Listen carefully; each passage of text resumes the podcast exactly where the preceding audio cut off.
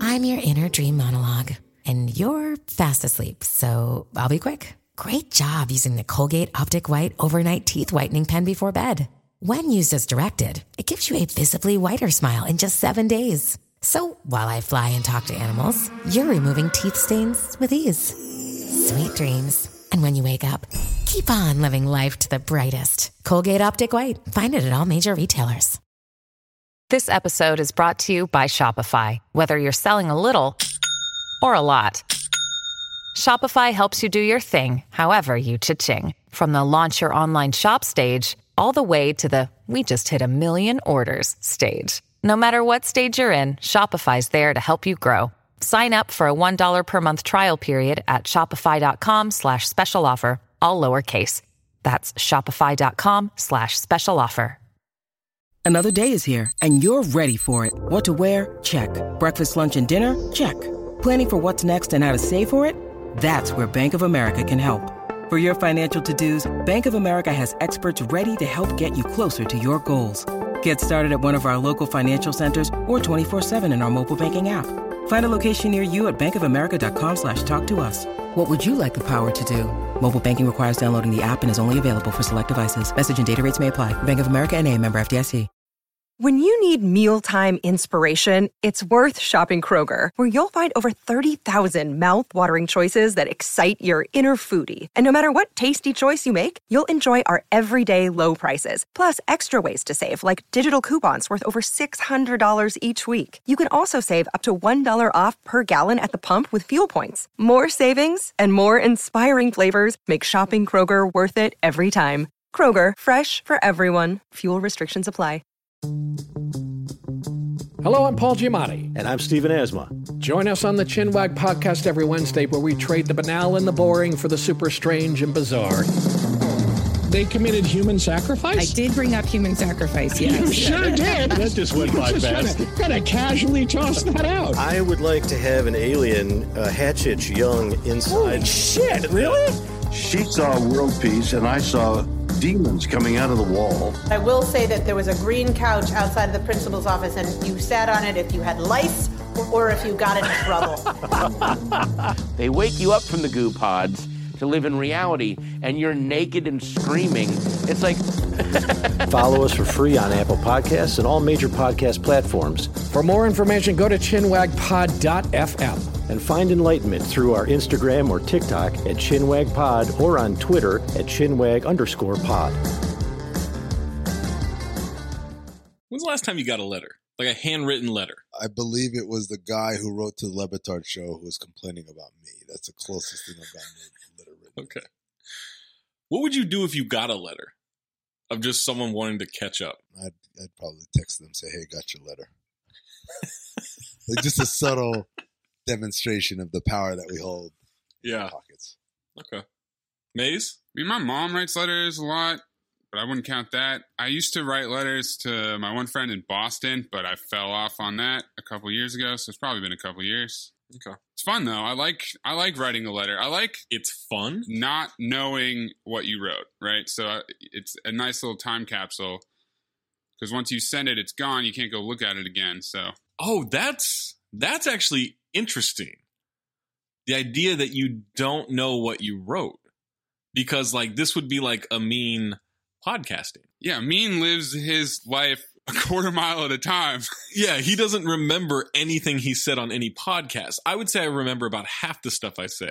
But every once in a while, you know, someone will be like, "Oh, you said this on a pod." I'm like, "Did I? That doesn't sound like something I'd say." So the backdrop to this, because I've been listening to a lot of old Cinephobe episodes, and I, I told the guys the funniest thing that happens is when I'm listening to an episode about a movie I don't remember. I mean, obviously I remember the movie, but I don't remember the details. And we're going through a scenario, and Zach or Maze will say something, and in my head I'll react a certain way, and then on the pod I react literally the exact same way, same joke, same framing, everything.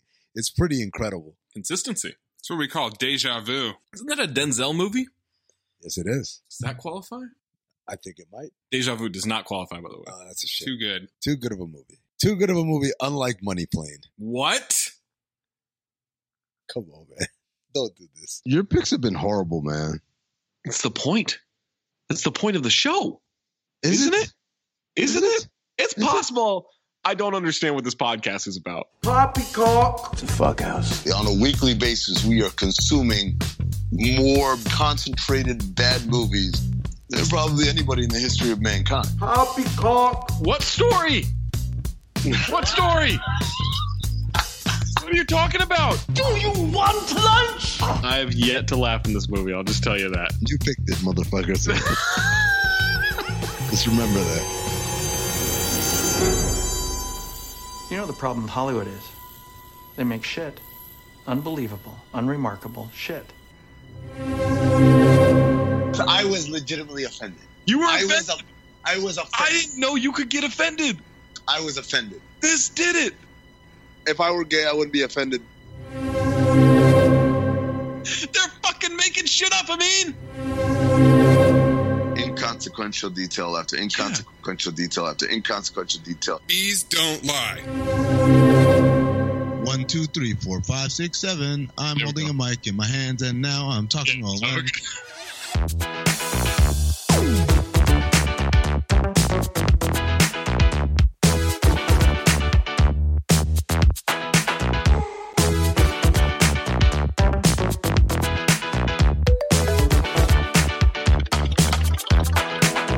Welcome to Cinephile, the podcast where we break down the movies you're afraid to admit you love. I'm Zach Harper. That's Amin El Hassan. That's Anthony Mays. If you have a submission to submit, reminder that it needs to be 40% or lower on Rotten Tomatoes for the audience or the critics score. This week on Cinephobe, we watched the 2020 action movie Money Plane. I like how there's no other part of this. That's all it said. It's it just just said an action, action movie. Maze, what you got? What What does your category say? Yeah, back to back action. Money train, money plane, action, action. No heist. I mean, there was a heist, but Right, but it's sort of. I mean, it's sort of a heist, right? I don't actually understand what happened at the end. We'll get into it. Money Plane stars Kelsey Grammer, Adam Copeland, and Thomas Jane. Adam Copeland, also known as The Edge, or Edge. I don't know who Adam Copeland is. I don't know who the Edge is. I know who Thomas Jane is, but I don't know what character he played. Thomas Jane was the friend, the buddy who's like the the. Oh the- my God. Godfather. He's an old man now. yeah, man. He. Oh no. I got a note later on, but he wears the fuck out of some gray stubble. I gotta clarify that it's Edge, not The Edge, the guitarist from U2. right, it's the wrestler. And he's also in Vikings, which I've never watched. Never seen it. Tried. It was boring. Kelsey Grammer, the Grand Marshal, plays the Rumble. Six time Emmy Award winner, Kelsey Grammer. My favorite thing about Kelsey Grammer is every time I hear his name, I think of the outtakes from Rush Hour, where Chris Tucker is on the phone with the kidnappers and is, and they say you got to deliver like ten million dollars, and he said ten million dollars. Damn, what you got, Kelsey Clinton? He tries he's trying to say Chelsea Clinton, and he keeps saying Kelsey Clinton. He says Kelsey Grammer, Chelsea Grammer. He just can't remember the name Chelsea Clinton. And every time I hear Kelsey Grammer, I always think of that. The last one he says, "What do you got, Kelsey Grammer?" Kelsey Grammer has like a top five voice for me. Uh, it is a good voice. Sancho Bob. Well, yeah, but I, I'm just talking about in this movie when he's talking. Oh my god, that dude's got a voice. No, but okay. Part of it is that He, I would love to have his his pipes. he's got a voice. He definitely has a voice. But there's another part of it where he's literally the only actor here. He is the only actor in this movie. It pops off the screen Right. whenever he's on. It's like, oh, that's what acting looks like. There are notes where I say I don't know if he's acting his ass off or he's just alone. All right, Kelsey was coming off Future Cinephobe Grand Isle in 2019, and he has something called The God Committee coming out in 2021. Oh God, Uh, you may also remember him from playing Bonaparte in Expendables 3. Adam Copeland was the wrestler called Edge. He was in a movie called Interrogation in 2016. He was also in WrestleMania 36 in 2020. Thomas Jane was in the Buffy the Vampire Slayer movie in 1992 and The Punisher in 2004. Also, Deep Blue Seaman. He did Face Off and Boogie Nights back to back in 97, 98. It's pretty sick. Boogie Nights I just watched and he's he comes in, he's basically Todd the the stripper who has all the drugs. Thomas Jane. I always think about two things. One, didn't he play Mickey Mantle? yeah, Mickey Mantle and 61 Asterisk. Barry Pepper was Roger Maris. Great movie. But also the Thomas Jane and Guy Pierce. I always used to get them confused. Such a racist. Wasn't he? Wasn't he the vampire in True Blood? Was he in True Blood? No. He's not Bill. We just all look alike? No. Okay, never mind. You just compared Thomas Jane to an Australian and an English actor. Okay. They all look alike. All right. We're also getting Denise Richards from Starship Troopers, Wild Things, and The Real Housewives of Beverly Hills. And undercover brother, Oh, that's right. White She Devil. That's how I know her. And future cinephobe Tammy and the T Rex. Mark that one down, guys. We also get the Lawrence brothers, Joey from Blossom, Matthew from Mrs. Doubtfire, and Andy from. Well, we got Joey and Matthew Lawrence in this one. Joey Lawrence was the dude on the ground, right? Iggy. No, no, no, no. Joey's the concierge. Iggy is Andrew, and Matthew was Crockett. So I remember them from a show called Brotherly Love on the Disney Channel. Oh. That must have just been in a sweet spot when I was like at my grandma's house for two weeks every summer, just watching a shitload of Disney Channel, because I think I probably watched 20 episodes of that show. I mean, sweet Maze spot was, was Maze Zack was and Cody? 24.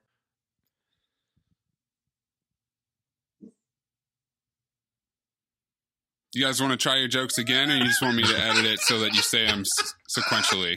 Yeah. No, I kind of like them jumbled together. I gotta want you to edit it. I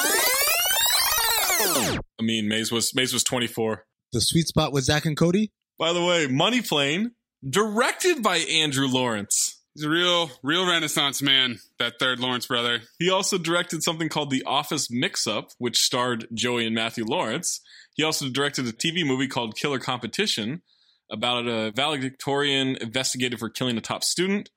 He also wrote the screenplay for Money Plane. It's his only writing credit, as did Tim Schafe, who also gets a screenplay credit. His only other writing credit is called Better Than Love, which stars Matthew and Andy Lawrence. It's a family affair. We get story credits from Tyler W. Connie, who wrote a movie called Blackwater with Van Damme and Dolph Lundgren. Oh wow, does that qualify? I'm sure it does. I think every single credit of these guys is cinephobe territory. Zero percent qualifies. Safe bet.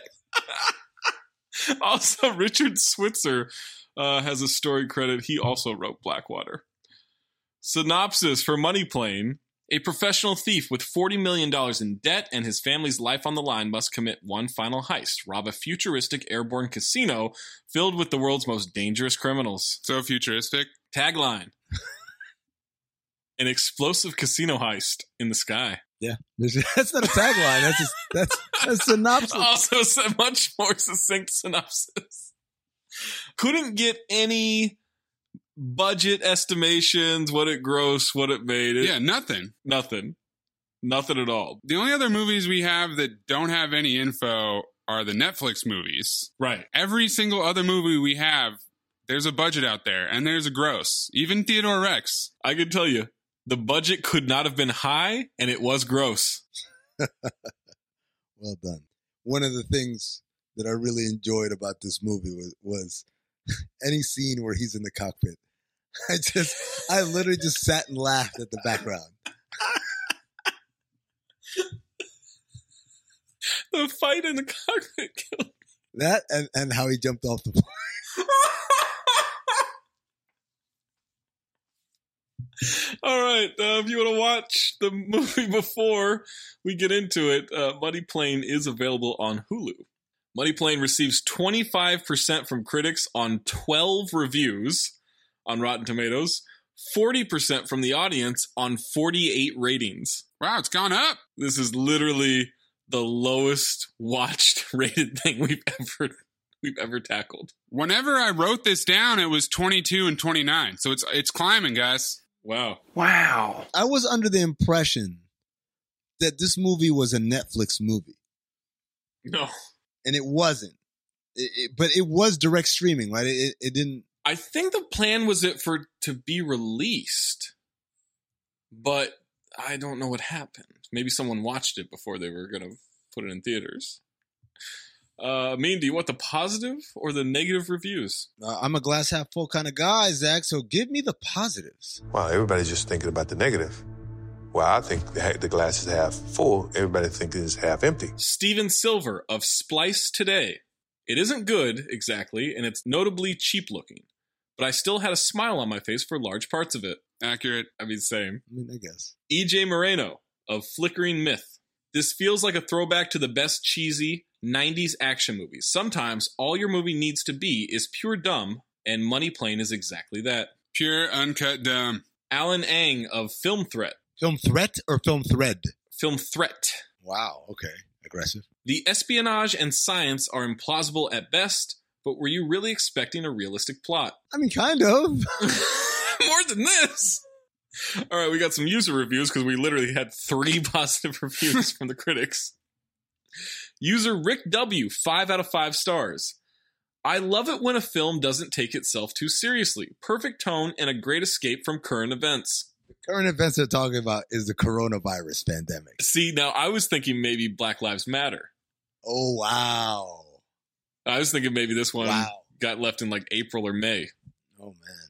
User Stephen L, five out of five stars.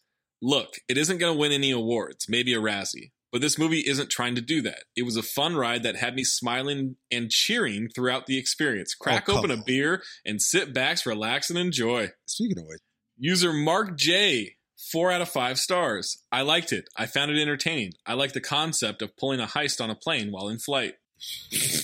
and then user Chris Y, five out of five stars. I'm the goddamn money plane. What? I don't know. I was, I was gonna say, oh, he's quoting, and I'm like, Yeah, no, it's- that wasn't. That no, wasn't. it's- the fuck? All right, time for the negative reviews. at this point of time, my thought on critics not liking stuff is then turn it off, you fucking weirdo. You have so many options. People who watch an entire project to hate on it, man, it is so weird to me. Sean Burns of North Shore Reviews. This is no smarmy meta exercise in self mockery, but rather a feat of genuine incompetence. It comes by its crappiness, honestly. Josh Bell of Crooked Marquee. The heist plan makes no sense. The action is sporadic and listless. The dialogue is full of macho nonsense, and the set where most of the movie was shot only vaguely resembles the interior of a plane. Yeah, I went back and forth on that. We'll have to come back to that later. Yeah, I got a lot of notes on that. You know what's funny is usually in the movies they'll say this thing is set as the inside of an apartment or an inside of of a plane or something like that, and you'll look at it and they'll show a picture from the outside and like, no way, this place is huge on the inside and the outside looks tiny. This is one of the few times I can remember it was the opposite. where the picture of the plane from the outside was like a jumbo 757, Yeah, but on the inside is like the size of a PJ. or the size of maybe a studio apartment where it was filmed. Jeffrey M. Anderson of Common Sense Media. Almost a guilty pleasure, this heist movie benefits a bit from an I don't care attitude, but unfortunately it's crushed under too many dumb cliches, terrible writing, and general boredom. General boredom. Gen- Reporting for duty, sir. Peter Subzinski of e efilmcritic.com. Look, I do not object to the fact that Money Plane is trying to be the most self consciously dopey movie of recent memory. What I object to is that the whole thing is too stupid and lazy to accomplish even that not exactly lofty goal. Mark Dus Dusick? Mark Dushik. D U J S I K. That's Dushik for me. Mark Dusick of Mark Reviews Movies. I bet he does. It's not doucheick reviews movies. He's got a different website for that. The filmmakers have made a laughable movie and didn't think to laugh at themselves. I think they did. Your boy, Brian Orndorff of Blu-ray.com. Wow, a negative review from him? And only one this time. Usually he double dips. Money Plane doesn't deliver when it counts the most, but there's an idea here that holds potential, gifting the endeavor an, ent- an entertaining dark side. He tries so hard. What? He tries so I hate hard. him so much, man. Him and what's the other guy? Caffeinated Clint? Caffeinated Clint. Fuck that guy. Is, is he here today? No, he's not. I wish Wally Waffles was. I, I miss him. Nick Shager of the Daily Beast. In the history of dumb ideas, few have been stupider than the money plane. Ian Thomas Malone of Ian Thomas Malone. Wait, hold on. Is this a user review or, or No, this is of in the critics review. he just got a website named after himself? That's what it said. Money Plane could have been a fun disaster of a film, but Copeland's obvious boredom sucks all the air out of the cockpit. Travis Hobson of Punch Drunk Critics. There are rare moments when Money Plane is as over the top as we'd like it to be, but the premise is never capitalized on as it should be. I got three user reviews. User, and there was no name given, one out of five stars. Aside from one ridiculous monologue from Kelsey Grammer in the beginning, and the comforting presence of a grizzled Thomas Jane in a small role, this cheapo heist movie is embarrassingly awful. To prove my point, its star, a known wrestler, spends most of the heist, dot dot dot, flying the plane. Why? Did Mike Ryan write that review? It sounded a lot like Because Mike that was Ryan's the review. exact same criticism he had for the movie. I was dying when he texted that. to me. User Catherine W gave one out of five stars. Well, we are 10 minutes in. Not sure how we lasted this long, and we are done. My husband, who can watch anything, is going to give it another five minutes and call it quits. Bad lighting and curtains make up most of the quote unquote sets. Kelsey Grammer's few minutes gave me hope, but alas, we are now on the money plane, and I fear nothing is going to improve. Words that come to mind cliche, lackluster, oh, and embarrassing. Suddenly, my $5.99 rental fee seems a regrettable investment. Jesus Christ. Yep, my husband just hit the wall. We're out. Jesus. They paid. I like that sh- the idea that she's typing that like nine minutes into the movie. Real time. Yeah, yeah, yeah. yeah. and then last one, user Donald P gave it half a star out of five stars. Is this movie supposed to be this bad? Is it supposed to be a comedy? The trailer had 10 times the production value than all of the rest of the movie. Someone made a very bad bet on this movie. I agree, the trailer fucking bangs. That user, uh, you know, he, he's uh,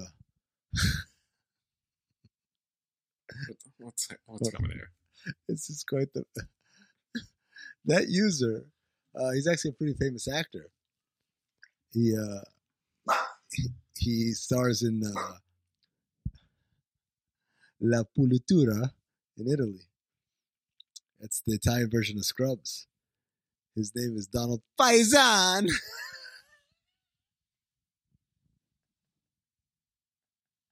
Were you stalling to Google Scrubs in, in Italian? That was such a long walk to nowhere. Faison. Welcome to Cinephobe. I'm getting bored. Why don't we just skip to the end? I mean, what's your first note? My first note because I didn't know anything about this movie. I knew Kelsey Grammer was in it. I remember when it came out, I thought it was a Netflix movie starring Kelsey Grammer, so I thought it was gonna be like, oh, you know, like cheap action movie, like any one of these action movies that come out that are, you know, of a certain quality. And so I'm watching it and I'm recognizing everything looks so low budget, including the actors and the roles they're playing. And so I asked, Am I watching the right movie? And moments after that, the subtitles say suspenseful music. They misspelled suspenseful. Suspendful? S U S P E N F U L. Suspenseful. Like like it's full of these writing instruments that we're not quite sure of. Suspenseful. I, I was really confused and I said, these actors all look very B movie. So those were my th- first three notes because I legit was confused if I had picked the right movie. Maybe there was another money plane out there. we open up with Edge saying, I learned early on in my career that a job well done has three critical parts. My next note was this thing shot in a dentist's office. See, there you go. Edge looks awkwardly dressed. They made a point to show us that he wears glasses for some reason. And his security card won't swipe for these guards. the guards who are all awful casting jobs. Awful. They literally just grab people walking down the street. They just like, oh, that guy's kind of big. But he's not. He's just fat. He's supposed to be at a museum of fine art. That took me a while to know that they were at a museum. Well, it certainly doesn't look like one. He says, first, the right crew. It takes more than one flint to make a fire, which I don't think is actually true. you, know, you need one flint and you need kindling. When he took his glasses off, I wrote acting his ass off. Way too early for that. I know. We got a hacker helping him get the card right, and he gets through the metal detector in the dentist's office. He says, two, there's how things are and how they appear to be. We find out the machine guns for the guards are new within the last two days. Edge says it feels off, but stay the course. Also, he doesn't know his right from his left, which I didn't think was acting. Yeah, other left. Walks into a room and is looking for a painting of some sort, uh, but this hacker can't see him in the room and he sees the painting. The painting isn't actually there, though. And we've got a speed looped video situation. They put a device on the hacker's van. He says to abort the mission. We've been compromised. He's now locked in the room and a gas canister goes off outside of it. And then he says, Three, plan A is only as good as your plan B. Okay, can we stop right here? These are not the three critical parts of a job. I wrote, These are horrible rules to getting a job done. I like I like the way Mays said it better because he said these are not the, the the three elements, and as if he has three elements at the ready. Yeah, Maze, do you have three elements? I got the fifth element right here. Some woman in a leather jacket breaks open the door. Guards are knocked out on the floor everywhere. Yeah, they do that classic thing of we hear sound effects of punches, but then we don't see the fight. My next note wait a second. They got outside. They've all got guns. There is no barrier between the guards and these two people, and they're shooting at, each- at each other from what is roughly seven feet away, and nobody gets hit. Are blood capsules that expensive? As the movie goes on, you'll find an answer to that question, Zach. Yes, yes, they are. Andrew Lawrence drives them away. And next, we cut to Kelsey Grammer, who is smoking the fuck out of a cigar. Darius Emmanuel Grouch the Third, better known as the Rumble. But hold on, your last name is Grouch. Why would you have a nickname? Because it's the Rumble. I thought he was gonna say better known as Oscar. And when he says the rumble, there's a caption that says light thunder rumbling sound effect. Oh yeah, they definitely described every sound that was happening. I wrote, did he just exposition himself? Oh, Oh, there's, a lot of that. scene. There's a lot of exposition. Oh, in this there's a plot. scene coming up. There's a scene. Like I spent most of my time in my notes trying to find out the way to describe it. Officer exposition, doctor exposition, all the different expositions we've had throughout Cinephobe. And by the way, that would be nice, right? If we had like an intern who could do a montage of Cinephobe episodes with all the different exposition characters. I'll shortcut it for you right now. I mean, this movie is made and starring the Exposition Brothers. All three Lawrence brothers are exposition. That's all they are. I am very disappointed. The painting wasn't there. Someone knew we were coming. Warhol, de Kooning, Pollock. Bunch of bitches. A henchman behind him holds up a white canvas behind the edge. How about I just blow your brains out? I'll create my own damn Pollock. Was this the henchman's job just to get a prop for this moment? Man, there's some a lot of weird jobs in this movie. Let me just say. that. What else does he have ready? Like, is he the carrot top of henchmen? He just got a trunk over there in the in the atrium. That's like Rodrigo, get the pla- get the blank canvas when this guy comes in. Yes, boss. You a gambling man, Jack? Not anymore. Once a gambling man, always a gambling man. You bet everything you had. You had a 50 50 shot, Jack. Toss up a coin. One side. In a split second, you make enough money to retire. You, your crew, your family live the life they always dreamed of. On the other side, you lose everything. My, how everything can change in just a second. You trusted your gut, Jack, and it lied to you. I've paid for it ever since. I can see Edge reading off of cue cards. Why are you calling Kelsey Grammer the Rumble? By the way, Are you kidding me? Are you what the fuck kidding Am me, I supposed me? to call him? I call him Kelsey. No, he's the Rumble. I mean, really, he's Darius Emmanuel Grouch the Third, but I'm calling him the Rumble. It took me a second to realize that he was referring to himself because I thought for a second he was talking to Edge. but no, that's how he starts the conversation. This is my full name. Part of the problem with this movie is everyone met an hour before they they filmed their scenes. There's no chemistry at all in this movie.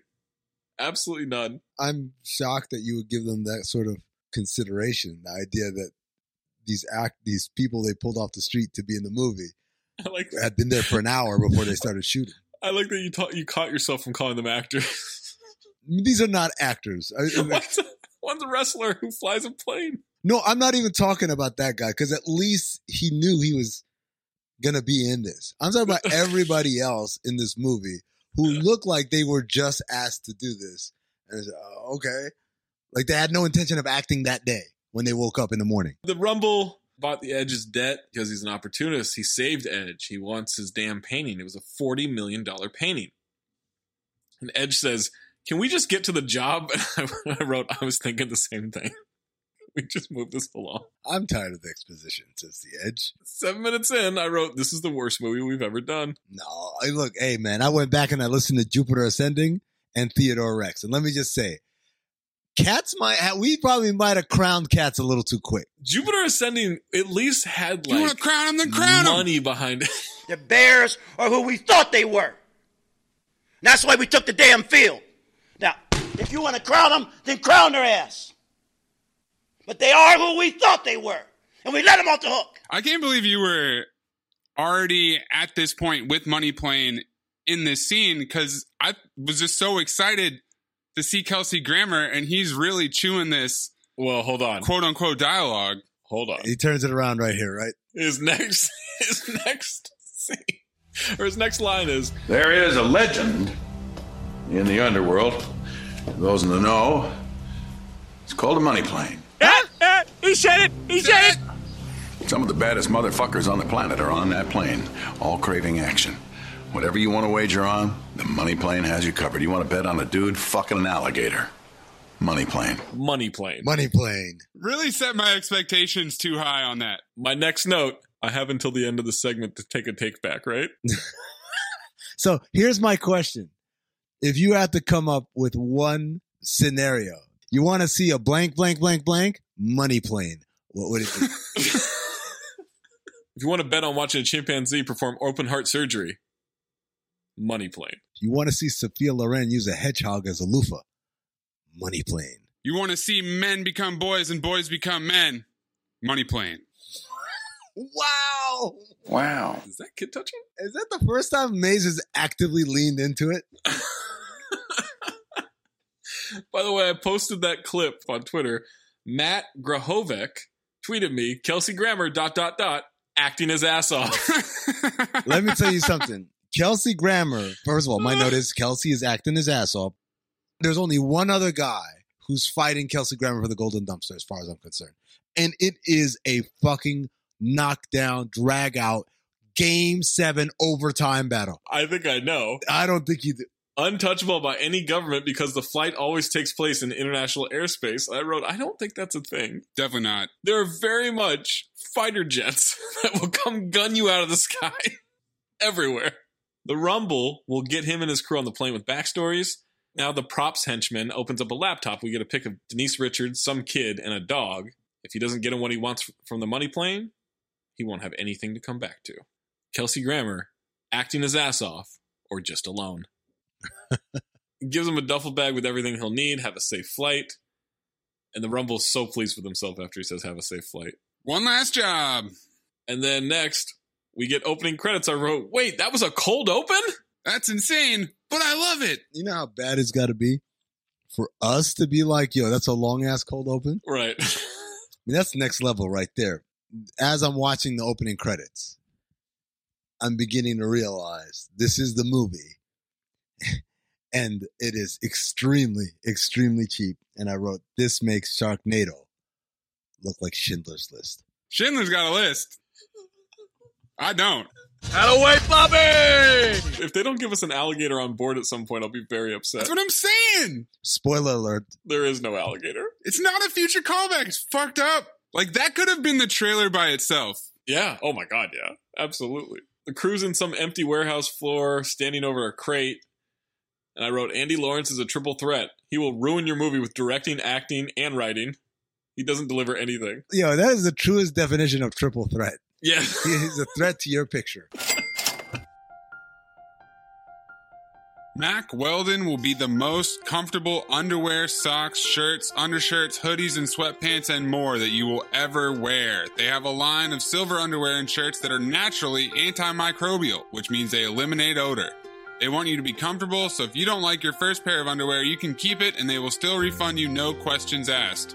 Not only does Mac Weldon's underwear, socks, and shirts look good, they perform well too. It's good for working out, going to work, going out on dates, just everyday life.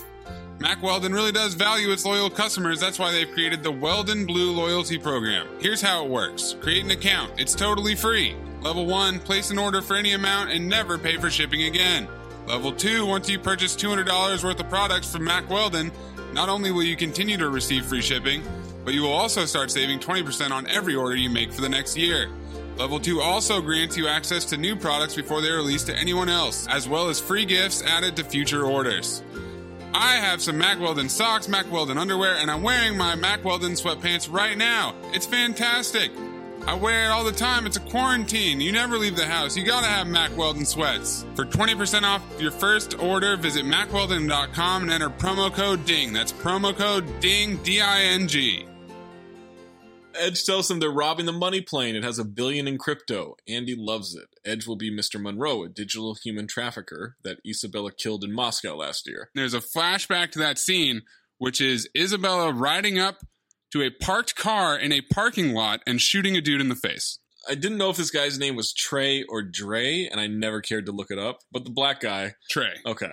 He'll be the right hand man on the plane. Isabella will be a flight attendant. Andy Lawrence will be his main man on the ground. Yeah, clearly no one gave Andrew Lawrence notes on delivery because he's the director. As soon as I saw this scene, I asked, "Is this everyone's first movie?" I already don't like this Iggy guy.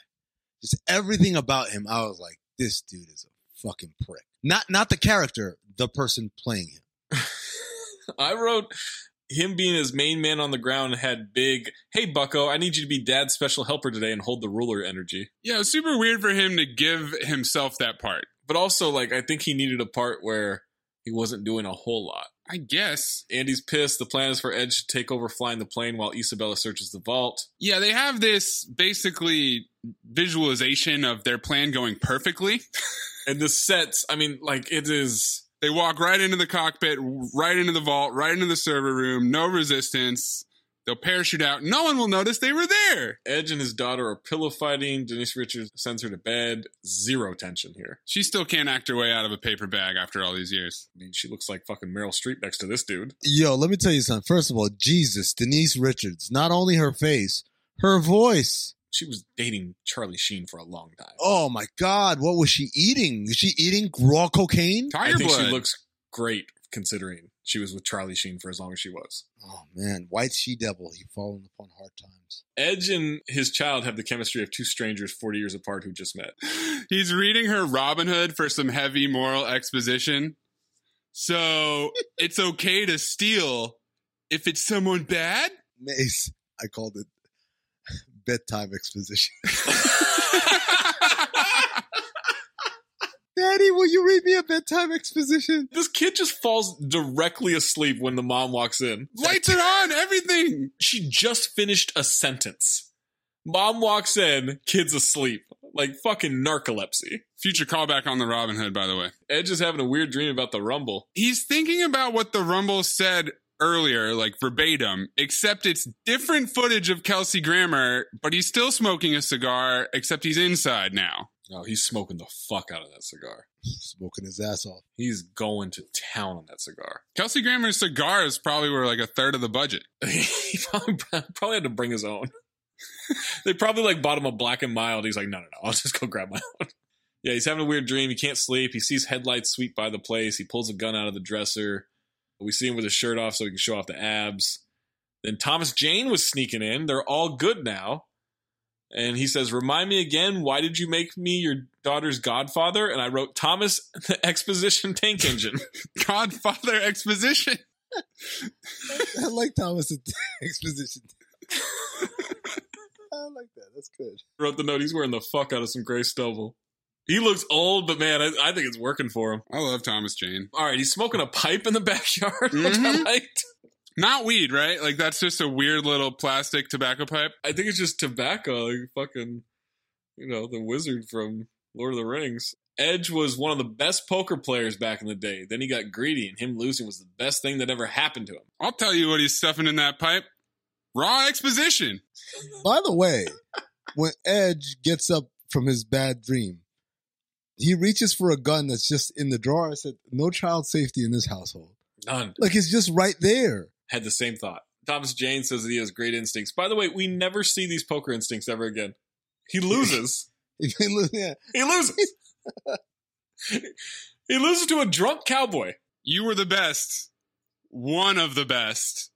What a downgrade. He won't come with the edge this time. And I wrote, he's basically trying to set up Money Plane 2, letting them know he'll do more if he's uh, paid more. It felt like Thomas Jane was just like, I feel like they tried to put him on the crew and on the plane. He's like, I'm not doing all that. You got four hours to shoot my scenes. That's it. Not this time, buddy. I got this thing about planes. Heh. Coming from the youngest major general in the United States Air Force. Hell, I would have made lieutenant if I didn't quit to run around the world with you. He's going to look into the museum job that went wrong. And I wrote, that was supposed to be a museum? Something seems off about that. That's what I found out. The dentist's office was a museum. He says if anything goes wrong, he's a phone call away. How would he do anything on the money plane if he got called?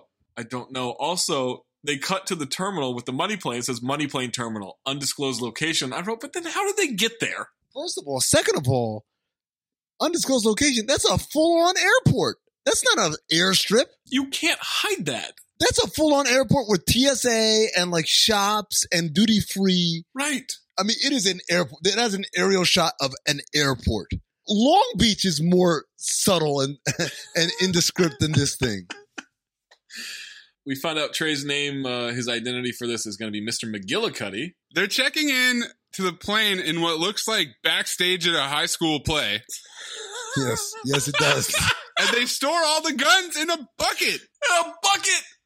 it looks like it looks like SNL. It does, yeah. Right. It looks like an SNL sketch, like just the, the set, and you know how they just walk up and yes, just drop it in the bucket. We'll figure out who owns what later. It looks like an SNL sketch, but cheaper. Yes. When I found out that Trey's name is Mr. McGillicuddy, I said, Will he get found out who he really is? You never know.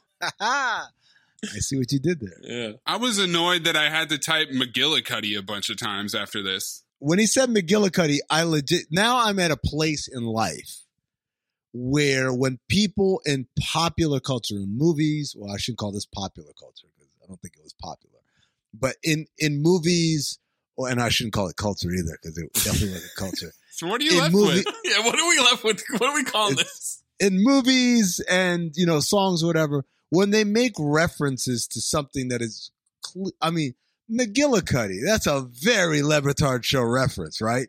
Right. Is it beyond the pale to imagine that whoever wrote this? That Andy Lawrence listens to Levitard? I mean, look, Daniel Baldwin does. I think all he listens to is cocaine. So you guys have experience in reaching lower tier brothers. Daniel Baldwin does sports radio in like Buffalo. Syracuse. That's why he knows. That's why he knows of Levitard. Andy Lawrence does cocaine in Joey Lawrence's guest house and works on his screenplays. Okay, I think there's a difference here than Daniel Baldwin and Andy Lawrence. But Roy, see if you can get Andy Lawrence on Levitard Yeah. show. Talk- or whatever that show is called now. oh yeah, whatever that's gonna be. Save that for when you guys go to fill in option here. They have digital wallet wristbands. And I wrote it's a lot like Firefest, and then I asked the question, would you guys go if they had a Firefest too? I think I would at this point. I think I'd trust it. You know, they would have learned from so many of their mistakes. yeah, they can't get it wrong like this twice. Right? What you think? Firefest could not Firefest it twice. Firefest in the sky. Too fire, too fest? What do we think? All right. Keep going. Keep going. This dude in the mustache just said, nice. Really nice. Yeah, there's a bunch of weird looking people on this plane, and that's when I start thinking that it really doesn't look that big. Right. And Joey Lawrence is the concierge, but when he introduces himself, he says, concierge. Yeah, he's never he's never actually said that word. Yeah, he's never said that word before. He's never said that word in his life. I can't stress enough how low rent the set is for the fake plane. Like the budget could not been have been more than like eight hundred dollars for set design. You know, I went back and forth the whole time. Apparently, that is a plane. No, fuck out of here. That's a plane. Uh, you know, No. we can get to this No. later, I guess. Absolutely not. Are you telling us something that you found from research maze, or are you just guessing? the trivia, they said they got a plane. That's all. That's all I say. It doesn't look like it. No, they they fucking lied. They lied. Crop duster That is an apartment in Burbank, and Van Nuys. Not even Burbank. Reseda. Burbank is too close to actual Hollywood. All right, the mustache guy really wants Isabella. Okay. All right. This is the guy. Hold on.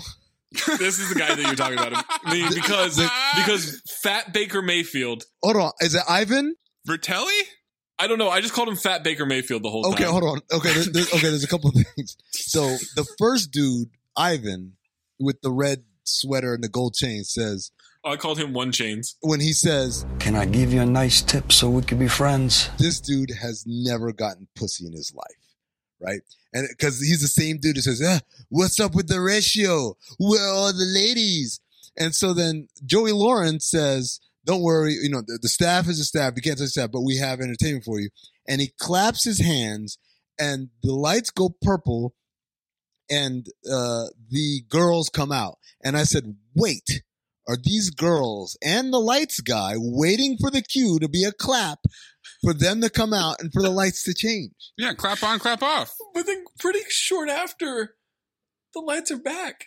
yes, to normal. Oh, the, the next cut. And so this is the best part. So the girls come and sit in the lap, say, "Hi guys," nah, nah, nah, with the bimbo talk in the movies that never happens in real life. And Ivan says, "Read." This is amazing. Holy shit. And I wrote, "Please let that be his one line in the whole movie." I just wanted those to be his only words. Holy shit! Leave it at that. The man who runs the house says there's zero tolerance for cheating on this flight. Yeah, that guy's from The Sopranos. He's the bookkeeper. He says no fighting, no murder, no dismemberment unless it's part of an event. There you go. Plane takes off, and who I called One Chains, or the guy that means they've got no pussy, says, Now that is a smooth takeoff. And I said, Yeah, it's almost like they were in a studio apartment in Glendale and not some plane. Again, Glendale is too close. You got to be Alhambra at closest. lounge and sportsbook are introduced, it has cocaine. Then the casino floor has traditional casino fare, like a poker table and cocaine. It's the exact same room, but with a poker table. And then they have a guest room with a shower and bed. We don't see it. And cocaine. and we don't see the shower or the bed. That's true. Yeah, also, I was trying to figure out all right, this is clearly a shotgun layout because it's a plane. Where are these rooms? You know, in the plane somewhere in the aft. That's a, that's plane terminology. The babes are not for sale, but the hookers come out, as you mentioned. Mustache loves it. Concierge also breaks the fourth wall, looks right at us. He does. Joey Lawrence looks right into the camera. What did you call them, Maze? the concierge? Yeah, there you go. Thank you. All right, Texas Hold'em is about to begin on the main casino floor. No, it's not because what's about to begin is Texas exposition. Holy shit! The exposition in this scene. In well done movies, each actor gets a folder about their character, their name, where they're from, their motivations. Everyone literally took turns reading each other's folder. Yeah, they mixed up the folders. so then they had to like, well, I don't know, I don't know what my character does. All right. I well, he'll also say it love for that me. uh, Yeah. Trey and Edge they talk and they're like, "I need to find the server room. I need to take control of the cockpit." So they walk right up to a poker table. So we find out that the creepy dude is one of the biggest arms dealers. We get exposition on how he armed Iraq with nukes, but he was acquitted by the UN for something. Sure. The mustache grabs Isabella's arm. She'll kill him at some point, I wrote. she says, "Can I get you a drink?" And he says, "I said, holy shit, guy gets a second line, gin." and then he grabs her arm, and then I said, "Holy shit, guy gets a third line." You seem to like it. and then as she walks away, and Edge tries to play Captain Savaho, despite being a human trafficker. I actually like this. hold on. A gay guy comes up and asks him, What can I get you to drink, sir? And holy shit, slaps the fuck out of He him. hits the fuck out of him. and the guy starts crying. it's wrong, but it's so funny. It's so bad. It, it's just This scene is out of so control. funny, man. I don't know if he's gay, by the way. I should, uh, an effeminate man. I don't know if he's actually gay. But the arms dealer has a point, I wrote. Oh, I'm with you, Zach. The human trafficker has an issue with Fat Baker Mayfield hitting on a flight attendant? And he says if the trafficked humans had his guns, they wouldn't be forced into labor. Touche. Yeah. He's kind of an honest arms dealer. Well, he sold his first weapon before he lost his virginity, Zach, so He's a tradesman. That, That could have been a week before filming. That's, that's for all we know. yeah, for real. Such a weird exchange. We get a dealing and betting montage with the poker game. And then I realized I was about to get mad at them for smoking on the flight. And then I realized they're they're in international airspace and anything goes. And I wrote all of this just for some fucking poker. Where is the alligator fucking? That's what I'm saying. Also, they didn't even get the dealing correct for Texas Hold'em. At one point, the concierge comes by, says, "Quite the game," and the music changes. Tension. Matthew, Matthew Lawrence calls an all in bet from Edge. He feels alive and he wins the bet. And I wrote, he's kind of acting his ass off a little bit. Howdy, folks! Who is this Yosemite Sam ass motherfucker? this is the worst fake mustache ever. It's terrible! No, he's acting his ass off. The mustache is hanging on for dear life. Mr. J.R. Crockett. I, I put some because I heard someone call him J.R. Crockett, and I said, "Ha ha, that's a funny, like disrespectful way to call him." And then he identifies himself as J.R. Crockett, and I'm like, "Wait, this is serious?" That's not all, because Edge is going to, to a room to, to rest. McGillicuddy's going to get the funds and play for him. And then Matthew Lawrence says the line, Well, you know I'm a Texan. And I wrote, I wrote, this is the best exposition movie we've ever had. Exposition! Exposition plan, exposition. The music playing during the poker montage is amazing. And then the other part was the woman playing. She has the worst poker face ever, ever, ever, ever, ever. Nah, nah, nah, nah. Fat Baker gets down to the hull of the plane where Isabella is. Hey, honey. You're not supposed to be down here. Rules were meant to be fucked. You want to get fucked. Real bounce back by holy shit guy. She takes a drag off his cigarette, drops the cigarette, tells him to leave. He wants to know what's in the bag she's holding. There's a lot of close talking. I wrote this dude's kind of acting his ass off. I'm in on his character. I think his character has the most depth out of anyone not Kelsey Grammer. Matthew Lawrence picks Russian roulette for the next event. Yeah, because he said he wants vodka Yeah. as a tease. The house manager announces the game and introduces J.R. Crockett as the undefeated champion of Russian roulette. And I'm like, yeah, of course he is. He's alive.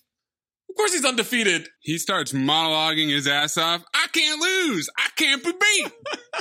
I finally realized this is what I sound like when I boast to people how good I am at Casino War. Yes, it is. Like that's what I, I'm like. Oh, that's why people look at me like that. And then I figured out that the concierge is Joey Lawrence. I did not know it was him this whole time. The other part that struck me was when he said, "You got balls of steel, amigo," and I just thought to myself, he talks like the scene in Horrible Bosses too when they're calling in the ransom. the roughest, toughest, coarsest Coarsest. rope in our rope inventory. That's exactly how he talks. we got your boy. That mixture between Sudeikis and Charlie Day. No, it isn't here. partner. Charlie Day is, is- they have to tell him to tone it back. Says talking- I think he says like like southerner, not prospector. Yo, you guys are gonna laugh because in the future Patreon episode where we did all the golden dumpsters, when we get to horrible bosses too, it's just you two going back and forth, giggling so hard you can't even say the lines from horrible bosses two for like three and a half minutes. Man, that's one of the funniest movies I've ever seen. It really is. Like I, I, w- I've never gotten like bored of that movie. I the jokes have never like fallen flat for me at any point. Like I laugh every single time I watch that movie. I wish we Oh. were watching that movie. He's like, I got it. He writes it on the board. It's like, what's that? Kidnapping. What? No, No, it's Oh, not. With one more P, it is. Well, whatever the fuck it, however the fuck you spell it. I mean, are you back in your notes right now? uh, no, man. I pulled that one up, up the Oh, rip okay. because I was watching it the other day. But now that you mention it, No, no, we're not doing Oh. this again. no, man. We, I, I'm sorry. I got to do this. Fucking McDonald's. There's literally a Patreon episode coming out where you guys do this. We don't need to do That's a good teaser there, man. Patreon.com slash count the dings. If you want to hear me and Amin just laugh over horrible bosses two lines the whole time. How often are you having a conversation with friends, colleagues, whatever, and a subject comes up and you have to like look something up a question really on the internet and you're like, wow, this is really going to look bad in my browser history.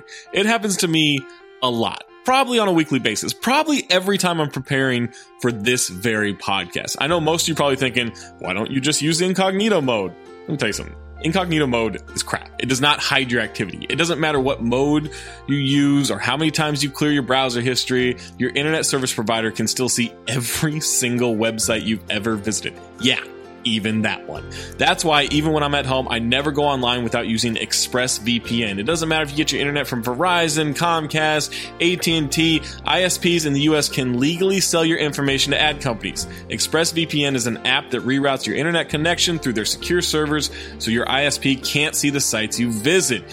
ExpressVPN also keeps all your information secure by encrypting 100% of your data with the most powerful encryption available. Most of the time, I don't even realize I have ExpressVPN on. It runs seamlessly in the background and is so easy to use.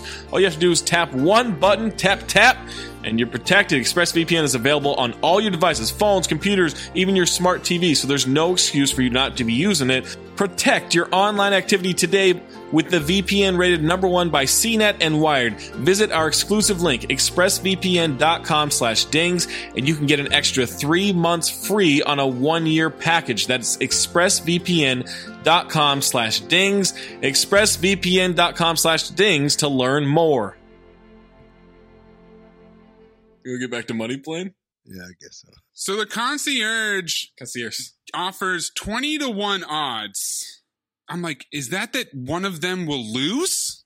Isn't that a 50 50 bet? Like, how did not every single person on this plane jump, on, that? I know. I mean, he is undefeated though. So I mean, Yeah, it's true. He was undefeated. Uh, Cro- Trey's never never played before. This dude's undefeated. Trey's got to go first. Mr. McGillicuddy. Crockett gave him a, an empty offer that he'd go first. Now they're arguing about who goes first. Crockett grabs the gun, says, Oh, God damn it, give me the fucking gun. I can't lose. and then blows his brains out.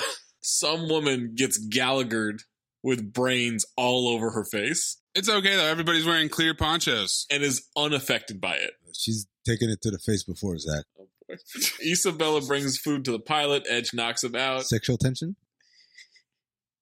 Between her and the corpse? People are into some weird things. Isabella is complaining about her shoes, and I said, that's some good writing right there. That is good writing for sure. Edge didn't plan for a co pilot after he knocks the pilot out. How's he shocked that there's a co-pilot?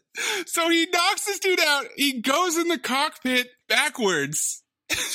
Backwards. before he realizes there's another guy, turns around, he says, "Fucking co-pilot." And this dude's massive. This dude's got to be like six six. Speaking of six six, he's got a strong manu going on in the back of his hair. He does. He really does. I mean, that shit was shining. They're fighting in the cockpit awkwardly. The plane starts tilting. Edge is beating up the co pilot. This movie's half over and it's flying by. I really did enjoy Money plane how. flying by. No, I know. I, I was trying to just steamroll past it. That it was not a long movie. Yeah, we know you hate that. Isabella brings Trey an earpiece. Co pilot's fish hooking Edge at one point. He's not quite dead yet.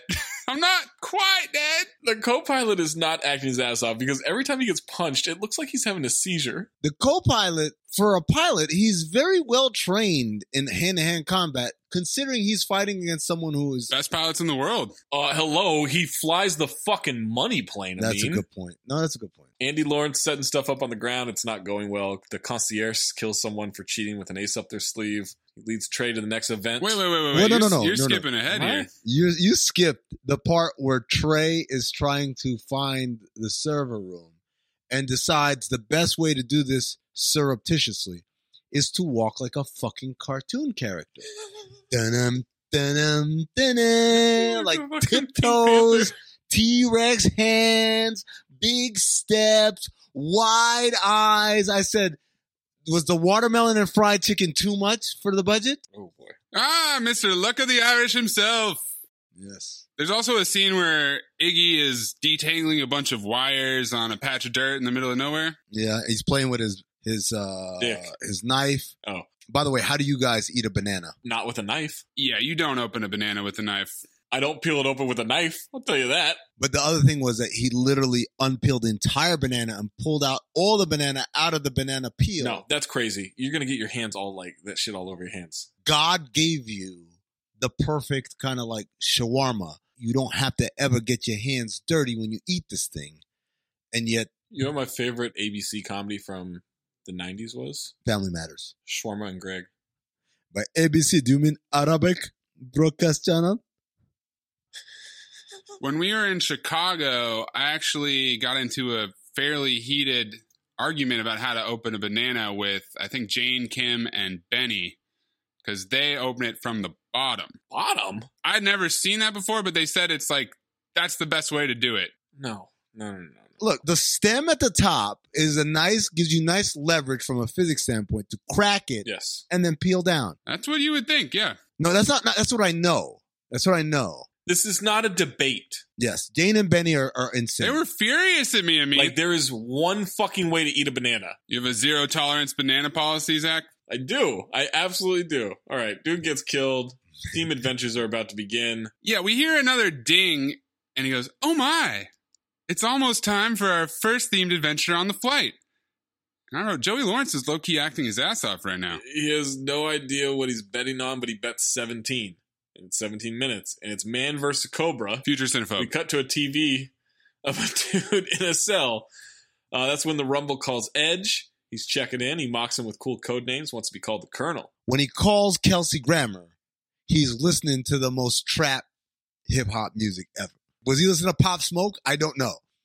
But it was not congruent with Kelsey Grammer until you remember that Kelsey Grammer was the executive producer of such shows like Girlfriends. Kelsey Grammer actually executive produced a shit ton of black TV shows. Don't ask me why. I want my damn money, Jack! He wants a camera with a live feed set up. The tiniest little spy camera is placed on the dash. Cheer up. You look pissed. Ha! And then the guy dies from the Cobra in 16 minutes. McGillicuddy wins again. where was the snake? Because you never, s- I looked hard. I didn't see no snake on the screen. And then at one point, the snake hisses. They literally could not even go on YouTube to just like download Snake Hiss. No, it was someone going, "Sss." It was not someone. It was a- Andrew Lawrence. Get in the booth and just go. like it was so bad. now they're watching two dudes sitting at a table. One of them murders the other with a sledgehammer. Split win between uh, McGillicuddy and the woman. Yeah, so I think she's counting up to 200 grand, and then there's like a buzzer, and one guy raises his hand, and the other guy chops it off with an axe. And Mia Yamada says, When I was young, I chopped off arms for free. Sexual tension. Exposition. Edge hears Trey puke, tells them to pull together and go hack the server. Uh, Andy Lawrence sets up the gear on the ground with some kind of satellite type thing. It looks like an erector set. Now they're betting on a guy being eaten by piranhas in the water. McGee wins with a strip to the bone in 1 minute 50 seconds. How did he have time to bet he was puking? Did you guys see the corpse? Yeah. Did you pause? I, if you haven't watched the movie yet, I want you to, when this scene comes on, just pause and take a look at what is clearly just a very rudimentary dummy. It reminded me of the Family Guy where Peter was jealous that Joe was getting all these accolades. Uh, so he decided to try and sell his own life story to the network because Joe like won in the Paralympics or something. So Peter tried to sell his life story to the networks, and he did it by faking him getting hit by a car. But when they slow down the video, he's driving the car, and the thing he hit was literally just a straw man wearing Peter's shirt and pants and glasses, and that's exactly what the corpse looked like. Well, this is the point where Andy Lawrence eats a banana with a knife. Then we get a little Iggy's bored montage, and he says, This job sucks. I don't know if they're filming his scene or if it's just a candid shot of him directing Money Plane where he says that. Yeah, this is the writer and director of the movie. Isabella gets caught by a guard in the hull of the plane. She says to block communication, so Edge starts playing music over the PA. This is like a homeless version of the Rolling Stones. And my man, holy shit, loves this song. Loves it. But as soon as that shit comes on, he start bopping his head like, "Yeah, go ahead." Isabella tries to seduce the guard. She starts dancing on some cargo straps, then stabs him with a heel. Why does this always happen in action movies? When does this ever happen when a girl that you caught doing something wrong throws you the pussy and you actually catch it? She threw her heel and it got stuck in his arm. That's what happened. That really hurt. I'm gonna have a lump there, you idiot. Who throws a shoe? Honestly. And then she rips his ears off. Yes, he starts beating the shit out of her and manhandling her, and then she rips his ears off and knocks him out. She ripped his ears off. Both of them. Yes, at the same time. Suck on that, Mike Tyson. The safe is different than what their Wouldn't intel, he their intel Bite said. on that, Mike Tyson. Chew on that, Mike Tyson. She's Suck gonna- on that. Like it's just a little. Oh boy. Uh, she's gonna need more time, but then uses the guard's bracelet to unlock the safe. Jackpot. I need more time. Wait, never mind. Psych. I like that. They sped that shit up. I appreciate that. Yeah. Shout out to Andrew Lawrence. She's gonna need help packing it up. Trace tries to sneak away, and the women want him to do shots. And then I wrote, seriously, the star's role in this movie is to just sit there while everyone else does the action. Yeah, he's just sitting in the cockpit making repeated phone calls, and it reminds me of Spence in the fifth season of Ballers, especially because they're both jacked wrestlers in suits. Spence in his vest. What's the end game, Spence? You made Levitar sound too cool there. What's the end game, Spence? What's the end game, Spence? Ah, Ziggy, what is the end game, Spence? May just cut in the scene from Ballers when I do my impression. Thomas Jane calls about the botch museum job. Apparently, the Rumble owns the company that owns the museum. Why would he have you steal the painting he already owns? There's more. The painting was transferred out of the museum the night before the heist. The museum was tipped. That sounds like a setup to me. Edge explains the museum was a setup to everybody else. Stay alert and stay alive. They moved the duffel bag roughly three feet, and now they're ready to go back up. Yeah. It was like, hey, we got to we got to move this stuff, and then they just they just put it against the wall. Like, oh, we should go back and, and make another appearance. People will get suspicious, right? Like, they, you never go back. We never see them go back. That's when Fat Baker Mayfield uh, sees them exit together. The Rumble is torturing a guy, and he yells, "Don't you piss! Don't you piss yourself!" Acting his ass off. of course he is. Right then, I said, Golden Dumpster. I was just happy to see him again, honestly. Yeah. At the point where the Edge calls him, he answers the phone, but then he looks back at the dude, very annoyed. And I was like, yo. Yo, he shushes him. He shushes him, but then he's still staring at him while he's trying to listen to the call from Jack or whatever. Edge updates him on the job, then mentions the museum job. Rumble says they're looking into it still. Props henchman then shoots the guy, and Kelsey's mad. Fucked up my terracotta. This stuff is porous. Don't you get that? For God's sake, it's, it's bitch. It's never gonna come out. It's gonna stain. I love this. They ripped this all off from American Gangster. Send his ass home. Hey, hey, hey, hey. Don't rub on that. You block that. You understand? That's alpaca. That's $25,000 alpaca. You block that shit. You don't rub on. Put the club soda on there. Thomas Jane is playing video games with the daughter, and he's reminded of something that happened in Brazil, which never comes back. Remember Brazil? This is just like I Am Wrath. What happened to Brazil? We don't know. That's what she said. Literally. Arms dealer and Fat Baker stock Trey into the secret area with the server. He's hacking the server. Transfers in progress. Isabella tells them to go back upstairs, but Fat Baker's going to fight her. Arms dealer walks into the server room. He says, "Who stole the cookie from the cookie jar?" Trey says, Who me? And my man says, Yeah, you. And Trey doesn't do the couldn't be. it's such an obvious setup. Why wouldn't you go all the way through with it? Here's why: because you had to cut to the next shot, which is, and I cannot stress this enough, that you guys should put this movie on and get to the point where Fat Baker Mayfield is trying to throw punches. It is the most unnatural motion I've ever seen. I don't know if he says something or if it's just this action.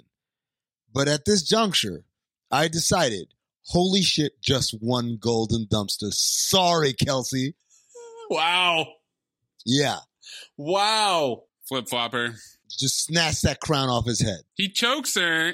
She says she likes it. He likes it. She moves his hand down to her tit for like a good three seconds while he squeezes it, and then she breaks his thumb. I would love side by side clips of Henry Cavill in Mission Impossible, where he does the he cocks the arms, right? Was it Rogue Nation or Oh, it was Rogue Nation. It was the latest one because Fat Baker Mayfield kind of does something similar, but it looks a whole lot different.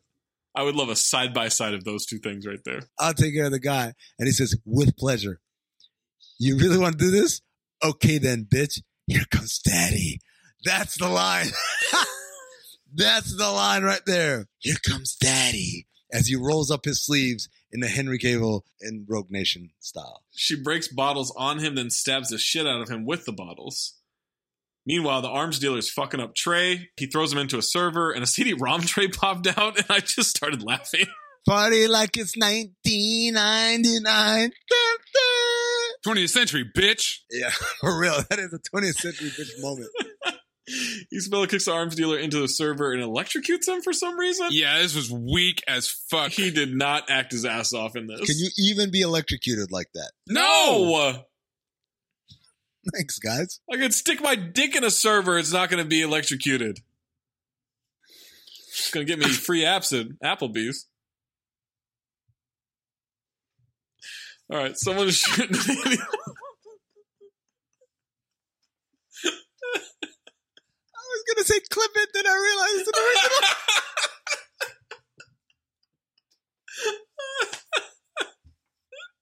All right, someone's shooting at Andy Lawrence now. Two guys capture him. There's like seven thugs at him. who are these uh, peoples who so unsurely wield firearms? They've been set up by the Rumble, man. The first dude is holding a rifle. He looks like he, he could shoot. Everybody else is holding a gun, kind of like from the top. They look like they've never held a gun in their life. Water pistol, nothing. including Edge when he get, first gets tossed the gun outside of the dentist's office. He looks like he, he looks like he's holding a stapler. exactly. Yeah. The transfer is messed up. Now they're gonna have to download the transfer in a different way. Why? It's okay because they have a plan B, I mean. They know it's a setup. Why don't they just take the cash and the I drugs don't and know. run? Edge mentions Plan B, and I wrote, "Ah, like the opening. Get it?" Thomas Jane just shot one of the guys captured Andy Lawrence with a drone holding a gun. what like, the fuck, guys? It's like that. Have you guys ever seen that video of a crab holding a, a knife? Yes, yes, that's exactly what it's like. That's what it looks like. Also, I don't know if you guys noticed when uh, Andy Lawrence gets into the firefight, but the muzzle flashes are so fake. Oh my looking. god, they're so bad. I swear, if you pause it, it'll say "bang" on them. They're gonna do a little shootout. Andy shoots two of the guys. Thomas Jane takes out the other four guys with the drone that has a gun taped to it. At one point, he punches through a pile of rocks and shoots the guy. Like, he's like, oh, look, I can just punch through it. And it's like 15 feet that he punches through. Right. And when the when the drone is just wobbling around Oh there my with this God, gun dude. and then just caps four people in the head, they don't move. Because what it did was they it- don't shoot back. It targeted like it like he was Iron Man. exactly. Like, like this is no regular drone. And then you look at the drone and it's like not meant to hold a gun. Have you ever like handled a drone before? You know how much expertise you would have to have in order to pull that off with a gun taped to it? You know what Thomas Jane did in Brazil? Nigga, you think flying a drone is hard? All right. The Rumble calls Edge again. Edge puts him on hold with elevator music. Need I remind you who you work for? I've been up here above the clouds. I don't know, it's given me some perspective. I've been thinking. What if I don't work for you? What if you were actually just a little bitch? And what if this money wasn't actually yours anymore? Are you really fucking with me right now? Are you fucking with me? You think you're badass, yeah? The, the criminals on this plane would eat you alive. On this plane, you're a dime a dozen, Colonel. How would Edge know about the criminals on the plane? He's been in the goddamn cockpit the whole time. he talked to an arms dealer for two minutes. For real. They really made my man Trey do all the fucking work. Yes, Trey and Isabella are the heroes of the movie. Trey's the only one who's risking his fucking life in every scene. Mr. McGillicuddy. This feels like a two Americas thing. You damn right it is. I don't give a fuck who's on that plane. I'm the baddest motherfucker on the planet. I am Darius Grouch the Third, the Rumble, and I am taking down the money plane. Now bring me my money. I just wrote, says his name again, says money plane again. And that right there, ladies and gentlemen, in a rare Wow. double reversal. No. The golden dumpster goes back to Kelsey Grammer. He said, Your character's dead. And that's when I saved my best fucking line. He delivered that shit with so much fucking class and poise. I believe that shit. That's not Kelsey Grammer anymore. That's Oscar the Grouch the third. sure. Oscar the Grouch is third. I was born in a fucking trash can. Edge puts him back on hold. Rubble says time to burn down the village. Then Thomas Jane's cooking pasta? Yeah, why not? Why not? Bad guys are converging on the house. They weekly try to copy some John Wick action in the house. Jane takes them all out. This dumb fucking assault team just shines their bright flashlights in the window. Yeah. There's a part where there's someone shooting at him with a rifle, and he's kind of hiding behind like a, a wall or you know, kind of a doorway or whatever. No, no, no. It's not. It's not that. It's it's not a wall. It's like literally a cabinet door. Right. And so when he pops out to shoot the dude after like the fire pauses, I'm thinking he's gonna pop out, pop. Like this motherfucker popped out and then fucking aims like he's shooting at the fucking target range. I mean, like takes his time, and I'm like, "What are you doing, asshole? He's standing still. The gun's not even aimed." My next note: Thomas Jane wears the hell out of a vest. Better or worse than The Rock? Oh no, no, the Rock. The Rock's gonna take that home. I don't think anyone wears a vest as good as The Rock, other than short Italian security managers at Vegas nightclubs, That's true. bearded and with the gel in their hair. Donald Paisan. Donald Paisan. Yeah, them motherfuckers. You win. You take the cake at wearing vests, vest and a shirt and a tie, but no jacket, little earpiece. Y'all motherfuckers win, man. But number two on that list is The Rock, and number three is Thomas Jane in the scene. Edge gets uh, off his ass and joins the team in the hall. Yeah, he finally engages autopilot. You could have just been doing that the whole time. I guess he had to fly it into range to get the erector set satellite transfer or whatever, but it seems to me like he could have autopiloted. Shout out to the concierge who never once checked to see if everything was okay when this plane was barrel rolling and, and doing all types of wild ass shit. They're gonna donate the money to UNICEF, refugees in Syria, whomever. Like Robin Hood, you guys. Oh, like the book. They're coming up with this plan on the fucking fly, right there, right on the spot. They're coming up with this plan. Also, he can just do it from his phone, which is chill. In a couple seconds. They're putting on backpacks that I think we're supposed to believe are parachutes. No, they're, they're going backpacking through Europe. None of them want the cash, Edge calls the rumble. He repeats the every job has three critical parts speech. except he adds, you need a proper diversion to number two. That wasn't there before. That wasn't part of the original. Tells the rumble about giving the money away. The rumble threatens him. Now Edge plays for the entire money plane when the rumble said he doesn't care who's on that plane. He's taking it down. I want to point out right now that the Skype connection that they are using Fucking stunning. is so flawless for l- plain kind of satellite. To, I don't know if you've ever used GoGo on air. Oh, it's awful. Look, I'm sitting right here in my Death Star studio with a dedicated hardwire line. There is no other device other than the TV I just turned on right now to queue up the money plane and find that little scene that is using internet in this house. And even then, my internet connection on this call is fucking iffy.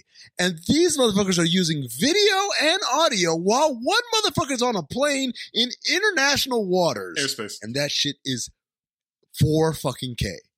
Unbelievable. It's incredible. Concierge tells the bad guys that the Rumble's head will be on a platter by the time they land. The house will cover any lost funds. New wager on when they get notice of the Rumble's death. That's a good insurance policy they got on the money plane. It is. It's actually a pretty good business if you think about Brilliant. it. Like there, it's really well done. Yeah. House never loses. Always remember that, guys. Last job to do will be getting the painting. Yeah, we get this fantastic celebratory dialogue here. We just did that. First time for everything. We never did get that painting. Well, I guess we have one last last job to do. Payback's a bitch. And then he kicks open the plane door. This is not how physics works. This, this Money. is my this is my favorite part of this movie. Money flies out the door, and they're pretending to struggle with getting sucked out of the plane. They like turned on a small fan. I mean, do you want to do you want to describe how they jump out of the plane? Whatever set they had built was approximately five to seven inches off the floor. because these guys are pretending they're jumping out of a plane, but instead they just kind of hop gingerly forward. Apparently, they couldn't afford a, a, a like a mattress either. Sometimes they're struggling to walk, but other times they're just walking normally. I think there's a point where they realize, oh shit, we're gonna have to jump out of this plane at some point. How do we pull this off from a visual standpoint? And they're like, what if it became nighttime? Yeah, just make it pitch black outside. They, yeah, they jump into pitch black outside. They hop gingerly. They don't jump. I'm they sorry, hop yeah. gingerly. That is the jump of someone who knows ground is right there. when you were a kid and you were trying to avoid stepping on a crack on the sidewalk, you jumped higher than they did getting out of this plane. Yes, with a lot more believability, Yes. a lot more suspension of disbelief as a child jumping over a crack in the sidewalk. At one point, Trey throws a shrink wrapped wad of the dollar bills out the plane door, and that's a deadly weapon, guys. That could kill someone. Good. Oh, all right. The also, rumble- Trey, you risked more than anybody on this mission. The fuck, I'm not going to take some of this money. Ah, exactly. None of them want money. It's insane. The Rumble finds some kind of device under his table that Edge apparently put there. We get a flashback. That reminded me of the I Am Wrath scene where the daughter gives him the gun and they flash back to it and it's like s- clearly wasn't there the first time, but in the flashback, Oh, we see God. it. I missed that movie. the props henchman wants out, then the Rumble shoots him. Hold on, you said the pop's henchman like that motherfucker doesn't have a name, Zach. Yeah, what's his name? I mean, Piroch. cut my life into pieces. this is my last resort. Suffocation, no breathing. Don't give a fuck if I cut my arm bleeding. This is my last resort. So the question I had, Maze, because I didn't know, is that dude actually in the band Papa Roach? Because I don't know what they look like, but I was like, maybe. It's a late life renaissance for him. He's, you know, he switched disciplines, but he's just an artist. Is Papa Roach an artist or, or a band? It's a band. The Rumble shoots him and grabs a machine gun. And then my next note is this team of killers rolling up in a minivan? They are, and they are quite quick with the reaction. Like, did they just have a wet team everywhere in the world? They've got, I mean, it's the money plane to me. But I mean, just uh, I feel like they kind of tracked it down really quickly. And then we get a shot of Kelsey Grammer firing this machine gun off into the distance and just screaming a primal scream. And I wrote, the movie ends with Rumble firing a machine gun and screaming. He also whispers, Rumble, time.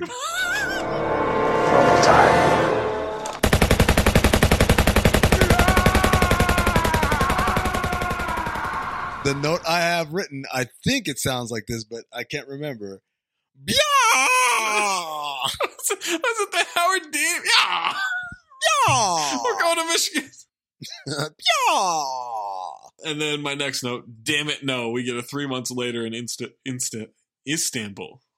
Why wrote and Not there. Constantinople. No, it's not. If it's Istanbul, then it's Constantinople.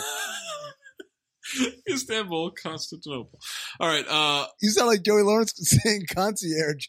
Constantinople. was trying to say Constantinople. a crate is opened and a canvas with a stick figure given the middle finger is pulled out. Art. That is a dope fucking switcheroo. You know why? Because for a moment I was like, they did all that shit for that piece of shit painting. Then I was like, wait a second, no, I mean, I think this might be a switcheroo. Do you think that was the same white canvas that the props henchman had? That P. Roach had? Absolutely. Wait, does P. because- Roach stand for props, Roach? You like that, Maze? I'll give you your props for that, Zach. Maze, you thought that one was funny? You didn't like that? Nah. Oh, fuck you, man. Oh, my God. now Edge is in the backyard. Thomas Jane calls him, smoking a pipe once again with an offer on the painting. It's now worth $60 million. Split four ways ain't bad, and Edge says five ways. Sevia and Paris. I got some fucking problems with this, okay? My note is no, no, no, no. You can take that from your cut. I want my $15 million. For real. For real, for real. Oh, You want to be generous? Go ahead. You split your 15 with him. Especially if I'm Trey, y'all made me fucking play fucking Russian roulette. Also, we never mentioned this, but when we're watching all these people die horrible deaths in the uh, experience entertainment room or whatever, the lady who is calling out the bets is positively orgasming at every opportunity at the way these people are dying, which made me think, yo, you're just an employee. Like, who the fuck are you to be getting off on this shit with your $12 an hour ass? Fucking the nerve of these hoes. We end with the family playing with the dog, still no chemistry amongst them. Why is the painting outside? Yeah, it's a sixty million dollar painting. It's just sitting next to firewood. You know. Why are you putting it outside in the elements, you stupid fucking uncultured fuck? Credits. Not much trivia here. I only have a couple of things. My favorite trivia, though, despite popular belief, this movie has no connection to Money Train. Despite popular belief. That's in the trivia question on IMDb. Tom Arnold was originally cast as the cowboy. Tom Berenger was also considered for the role, and it ended up with Matthew Lawrence. And Tom Arnold was a cowboy in Austin Powers. Tom Arnold would have been perfect. He'd been great. Because it was kind of a little bit of a silly, silly character. Inspired by heist movies such as Ocean's Eleven, airplane No, it movies such as Con Air, and their No, it wasn't. experiences in Las Vegas, No, producer it wasn't. Switzer and Connie turned to Andrew Lawrence. Lawrence proposed an airplane casino movie, which Switzer and Connie agreed to fund after Lawrence wrote a screenplay. No, none of that is true. After plans to film in Romania and Toronto proved unworkable, the production moved to Baton Rouge, Louisiana. I was hoping you were going to say Alhambra, California. I was like, oh shit. Bullshit. They were in Palmdale. The project's low budget and rushed schedule frequently required Lawrence to improvise and to adjust shooting based on which sets were available. No shit. We were literally building the plane set while we were shooting. We picked corners of the set that were built and shot in those corners. We had to do that all the time. And the majority of the remaining trivia is from Ringer's Money Plane Oral History by Alan Siegel on July 14th, 2020. Let me just say right now, that movie's not old enough to have an oral history. I see what you're doing, Ringer, but fuck that shit. We have to have standards. We have to have standards. We cannot do fucking oral histories for shit that just came out and is fucking awful. It's just short of Edge looking down the barrel of a camera and winking at the audience, says first time director Andrew Lawrence. What? Which we actually shot at one point, but the powers that be made me tone it down a bit. Kelsey Grammer was their first choice for Darius Grouch, and they didn't expect him to accept the role. When he accepted, he said, later said the role seemed like a fun, mustache twirling kind of character. Shout out to Kelsey Grammer. Like, the motherfucker's a really good actor. He's really good. sometimes people get washed and they got to take these shitty roles and they take them and either because they're washed they're, they're, they're not good at acting anymore or they just they know this is a washed role so they don't fucking put their heart into it and kelsey grammer came in here and was like i'm gonna approach this like a fucking actor like this is a real script Yeah. and he did that shit And I- like i really actually fucking like jokes aside i respect that shit i respect the fuck out of you kelsey grammer be a guest on cinephobe Yeah, Kelsey, come on. Joey Lawrence. I take partial responsibility. Matt will as well because we infused the young Andrew with Marked for Death and Hard to Kill. From the late 80s to the early 90s, we forged our way into, well, Time Cop, Passenger 57, Mhm. Murder at 1600, Rising Mhm. Sun. no you didn't stop naming wesley snipes movies stop blaming black people Interestingly, no one on the production team cites the 1995 Wesley Snipes Woody Harrelson vehicle Money Train as an influence. Tyler W. Connie, I don't think I've seen Money Train. Richard Switzer, I also have not seen it. Fuck you. I hate these guys. Fuck both of you. You guys are movie producers? Fuck both of you, unless you're going to produce my movie, which, you know. Andrew Lawrence, when I was writing this role that Kelsey played, it's like a Scarface wannabe, a version of this character of a crime boss. How cool would it be to have someone with a great voice, an actor with some gravitas, just kind of iconic from films and TV? And I threw out Kelsey because of his voice. I love his voice. Switzer, who doesn't love Kelsey Grammer? We went to him first and did not think that he would really do it. Zach Harper, did you write this fucking movie? You think that anybody but Nick Cage would have been in this movie if I wrote it? That's a that's a good ass point. But Nick Cage would not have played. The fuck he wouldn't have. No, no, he would not have played Kelsey Grammer's character. He would play Jack. Yeah, absolutely. Kelsey Grammer. The film crossed my desk with an offer, and it seemed like a fun, mustache twirling kind of character that would not change my life, certainly, but put me in the sandbox with a new actor I like, Adam Copeland, Edge. That is usually one of the things I respond to in this job new people. I also quite like Thomas Jane, and it was nice to work with him again. No scenes together. Adam Copeland, Edge. My mom had actually passed away the year prior, and her favorite actor, bar none, was Kelsey Grammer. The first show I ever clearly remember watching with my mom is Cheers, and from there, it was Frasier. I literally feel like I grew up with the man. Connie, Thomas Jane brings his own iconography into this because he was in The Punisher. You know that Thomas carries with him subtle mannerisms and a certain quiet, tough guy thing that works really well for the role. Jane was unavailable for comment. Speaking of the budget, Connie, I can tell you it was less than 100 million. Switzer laughs. I was going to say less than 50. Connie, we're narrowing it down for you. Switzer, we made a lot of movies in the past on shoestring budgets and have learned over the years how to stretch a dollar. No, you haven't. Pulled all the favors we had on this one and just figured out a way to get it done. No, you didn't. Switzer, once we found this plane in Louisiana, we decided to go there. So we got to take this plane, completely refurbish it, and then build a casino on it. That was a poker table. No, you didn't. and a craps table that never got used. Andrew Lawrence, talk about building a plane during flight. We were literally building the plane set while we were shooting. It was insane. Matthew Lawrence, it's a Jaws equation when you can't show a shark because you don't have a whole shark. Yeah, you guys made Jaws. Just like it. Money Plane. Andrew Lawrence, we picked corners of the set that were built and shot in those corners. We had to do that all the time. Switzer. My favorite part of shooting was actually this is in the trailer. When Kelsey grabs his assault rifle and gets ready for the guys that are coming for him, we start rolling. He grabs a gun, and I remember just thinking, Fraser Crane is now Scarface. Can't believe we did this. Andrew Lawrence, there's this one cockpit fight we filmed for eight hours. Edge did it all himself. Connie, he went up against a stuntman who is really a pro. Edge. What was difficult about that is the guy I was fighting was six foot six, and I'm six foot four, and we're in a cockpit trying to do this. And finally, Andrew Lawrence, I do love sequels, Matthew Lawrence, or a prequel on a boat, call it Money Boat. Joey Lawrence, Money Sub, Money Copter. They didn't have the money for a full plane, so they just had to use a little helicopter. I'm starting to figure out how the Lawrence brothers never really fully sustained a career. I'm sure they have money at this point plane? for residuals and all that shit, but Money plane? these guys suck. All right, let's get to the golden dumpsters. Yeah. Well, I mainly eat out of a dumpster. I should try that. I need some new dresses. Don't. or if you do, stay away from the one at Ocean and Wilshire. That's mine. Seriously. Stay out of it. Golden Dumpster nominees. I mean, I mean, already flip flop twice, but Kelsey Grammer as Darius Emmanuel Grouch, the third, better known as the Rumble. Crockett shouting, I can't lose before he blows his brains out. Iggy using a knife to open a banana. Thomas Jane using a drone to shoot people instead of going there himself and doing some actual work. And Reed, aka Fat Baker Mayfield, fighting Isabella. I mean, you gave it to Kelsey? Rumble time. I'm going to give it to Fat Baker Mayfield.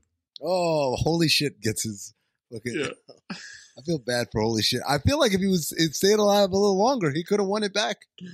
I mean, it was that kind of. It was literally one Yeah, of he, those. just, he needed one more scene.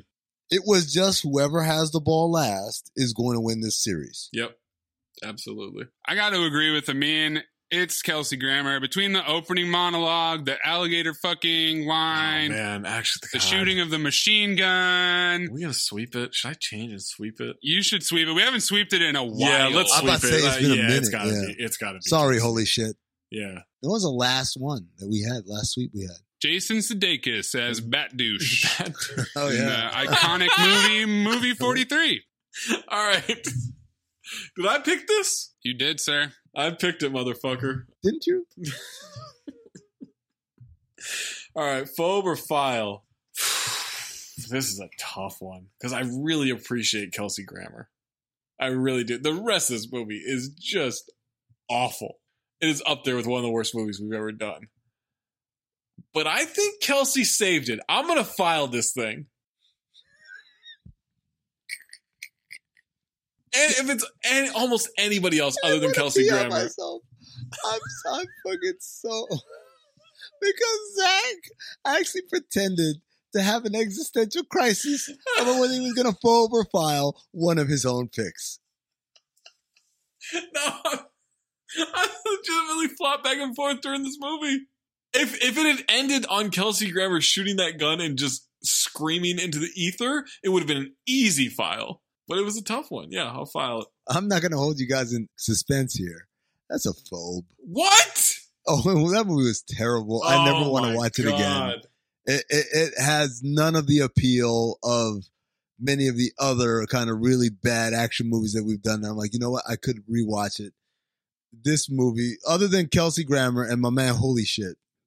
No, this is this is a strong phobe for me. Wow. Wow. We are definitely in it's so bad it's good territory for a good chunk of this movie, but somehow It made 82 minutes seem like an eternity. No way. That shit. No. That shit flew by, man. No way. I phobed it, but I'll stick up for it. It did not drag. Look, man, when we cut back to Edge for the ninth time and he's sitting in the cockpit making a phone call, I'm like, what are we doing? You're gonna make me pissed, man. The fuck are we doing? Is my question. You cast a wrestler to sit there and not fight, apparently. Man, if we keep dragging this episode out, you know, we have to tell Amin, you're in trouble. Don't pi- hey, don't you dare pee. Don't you dare pee. you piss. Don't you piss. You're not going to file that? You kidding me? I'm going to watch a man fuck an alligator. Money plane. He doesn't even say it's going to be, you're going to find that on the money plane. It's just two words after that prompt money plane. Kelsey Grammer knocks it out of the park. There's definitely a lot of enjoyable stuff. After this marathon podcast, I have swung all the way back to a file. Wow. Fuck off, Amin. Wow, fuck both of you guys. You're fucking awful. Fucking tasted movies. Also, if you want to see a podcaster piss all over his brand new leather couch, money plane. Next time we make love, you introduce me to Jade.